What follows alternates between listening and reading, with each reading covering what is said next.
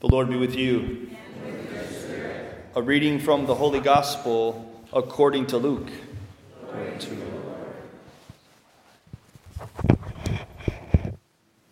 Some Sadducees, those who deny that there is a resurrection, came forward and put this question to Jesus, saying, Teacher, Moses wrote for us if someone's brother dies, leaving a wife but no child, his brother must take the wife and raise up descendants for his brother. Now there were seven brothers. The first married a woman but died childless. Then the second and the third married her, and likewise all the seven died childless. Finally, the woman also died. Now, at the resurrection, whose wife will that woman be? For all seven had been married to her. Jesus said to them, The children of this age marry and remarry, but those who are deemed worthy to attain to the coming age and to the resurrection of the dead neither marry nor are given in marriage. They can no longer die, for they are like angels. And they are the children of God because they are the ones who will rise that the dead will rise, even Moses made known in the passage about the bush, when he called out, Lord, the God of Abraham, the God of Isaac, the God of Isaac, and the God of Jacob. And he is not God of the dead, but of the living, for to him all are alive. The gospel of the Lord. Praise, Praise to you, Lord Jesus Christ.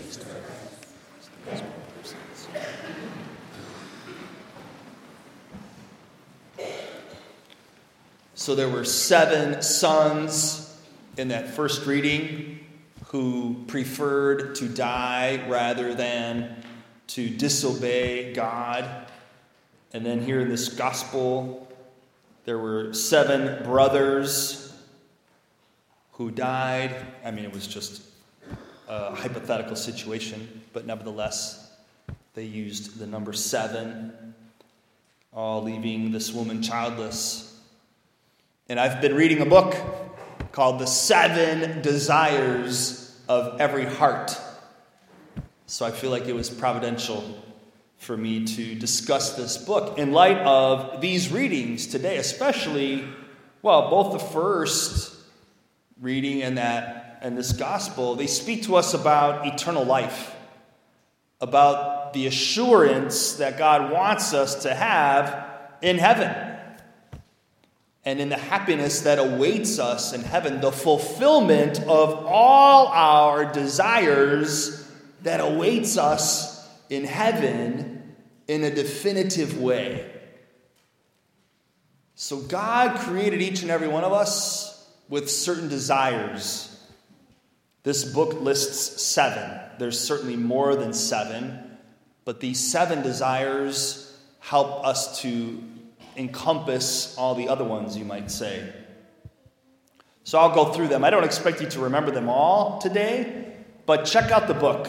I think it's a great book written by a Christian couple, Mark and Deborah Laaser, L A A S E R. And the first desire that they speak about is the desire to be understood, the desire to be heard and understood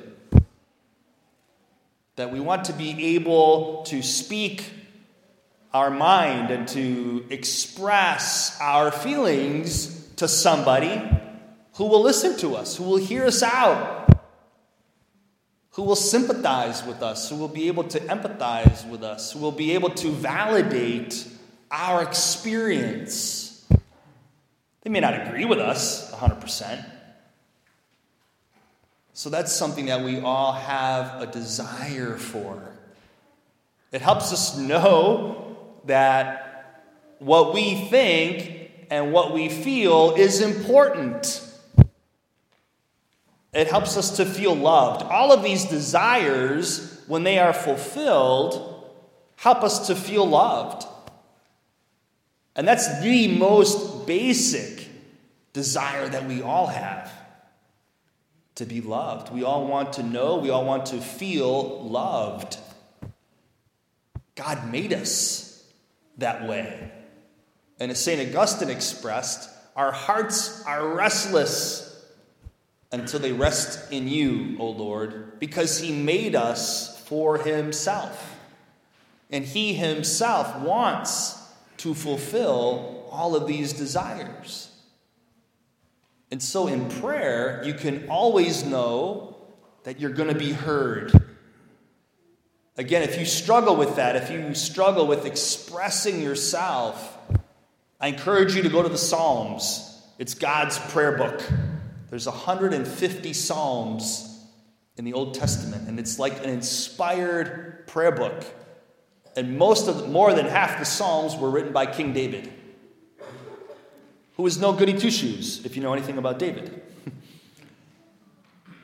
but he was a man of God. God said, There's a man after my own heart who's able to express himself, what he thinks and how he feels. So maybe as you grew up, you weren't given that opportunity, or people didn't encourage you to express your thoughts or your feelings. Maybe nobody really took the time to listen to your opinion or to your feelings. But God is always there wanting to listen to you and to validate you.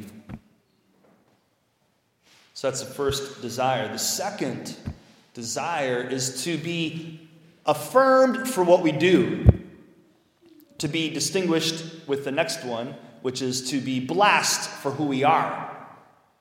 So we all want to be affirmed for what we do. We want to know that what we do is valued, it's appreciated. I think we can all relate to that. I think that's pretty simple and then to be blessed just for who we are. I think that one sometimes escapes us a little bit. You know that I hear confessions. Some of you have come to confession with me, and I maybe have even said this back to you, but I think we all tend to be pretty hard on ourselves, myself included. But I like to tell people in confession, especially, God is not hard on you like that. We tend to be hard on each other. The world tends to be unforgiving. But God is not that way. God wants us to feel blessed just for who we are, regardless of what we do. God wants us to be blessed just for who we are. And in the book, they make a great point that even Jesus, in his humanity, was blessed by the Father at his baptism before he went out and did anything, before he performed any miracles, before he preached any sermons. He went to be baptized by John in the Jordan, and the Father's voice was heard blessing his Son. This is my beloved Son, with whom I am well pleased. So that brought Jesus joy. In his humanity, he needed to hear that. That he was special in the Father's eyes, that he was delightful, that he was good, that he was lovable, just for who he was before he went out and did anything. And no matter how much we do, we can never, in a sense, earn that blessing. We can win affirmation, we can merit affirmation and gratitude, but that blessing is something that is gratuitous. We have to receive it unconditionally in order to feel really good about ourselves. Otherwise, it depends on, or it is conditional based upon what we do. And then that'll always leave us anxious. Because what if I don't do something good enough? What if I'm not good enough? Then I could lose that blessing. No, that's not true. In God's eyes, we can never lose that love of God, that blessing of God. The fourth desire is to feel safe, to feel provided for. Again, pretty basic to be fed, to be nourished, to be uh, clothed and sheltered, but also to have a safe place, again, to be yourself and to be accepted and loved. So to feel, to feel safe. And then to be the fifth desire, to be touched in a healthy, non sexual way, to be touched. And if you think about it, even God, through his sacraments, wants to touch us. We're going to receive Holy Communion. And I don't know if it ever really registered with you, but you are being touched by God during Holy Communion. So God is even answering or fulfilling a desire here and now that we don't often think about. But it's important that we touch each other in healthy, non sexual ways. It brings healing. If you notice, all throughout the Gospels, whenever Jesus performed a miracle, he laid his hands on people. One time he even spat on the ground and made a paste with the dirt and then rubbed it on the man's eyes. He put his finger in the guy's ear so he always was touching people when he was performing miracles. And when we touch each other in healthy ways, that's soothing, that's reassuring, that's healing. And then the last two are similar, again, but to, to be included, to know, to feel that we are included in something greater than ourselves, in some mission, like unleashing the gospel, to be on a, on a team, to be in a parish community, to be in a family, to feel a part of something greater than yourself that you contribute to, that you contribute to in a meaningful way. Well, God absolutely wants us to feel called. We're all called. That's what unleashed the gospel, at least that's what unleashed the Gospel, to some degree, has been a part of. I mean, that's been the meaning of it, the purpose of it. To reawaken the sense of belonging, the sense of mission in all of us, that we're all called to do our part, and that God is actually depending on us to do our part. So that speaks to the, the last desire to feel chosen, to feel wanted, a desire to be desired, you might say a desire to be desired, wanted, called, chosen. That's something that we also have inside of us. And again, the Lord fulfills that. He wants you all to know that you are chosen by Him, called by name. First and foremost, as we've said so often from up here, to relationship. Called to relationship. And then from that relationship flows the action. The mission flows from the relationship. So these are desires that we all have. And the Lord wants to fulfill all of them. No human being can perfectly fulfill all of those desires because no human being is perfect. I tell engaged couples that. You know, I'll say to the, the bride to be, you can't f- perfectly fulfill his desires, and he won't perfectly fulfill your desires because neither one of you is perfect. So don't even try. Don't even expect that of yourself or of your spouse. But I think we often get ourselves into trouble when we do that. But nevertheless, we can express these desires to each other, and as we do that, we create connection, intimacy. And that leads us to joy, that leads us to strength and resilience, that leads to peace. And as we go to the Lord and as we entrust these desires and their fulfillment to the Lord, we grow in communion with God. We grow in union with God. And of course, that takes faith. Yes, yes, it takes faith. And it takes hope. Because sometimes, well, the reality is, dear brothers and sisters, the reality is that the ultimate fulfillment of these desires will not happen this side of heaven.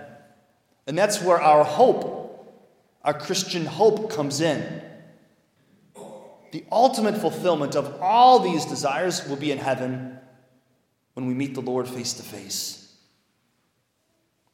And that's the longing that we all have to live with. That's like the heartache that we all have to live with and channel to the Lord.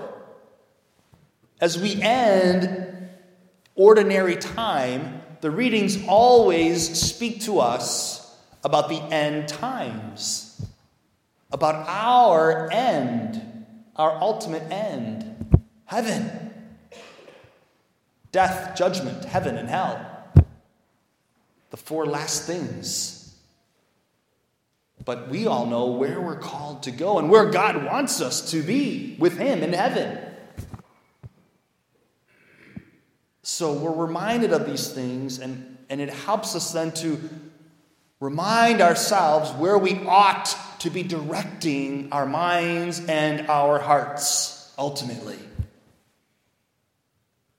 And that'll help us stay hopeful and joyful, even in the midst of all the chaos and the pain and the suffering of this world. That God is with us and He's leading us on this path, on this journey to the Father's house, the place where we will experience ultimate fulfillment that will never end. So let's ask the Lord to increase our faith today and our hope in Him, in His ability and in His desire to fulfill all of our desires and to make us happy. Not so much in this life completely and totally, but in the life to come. Amen.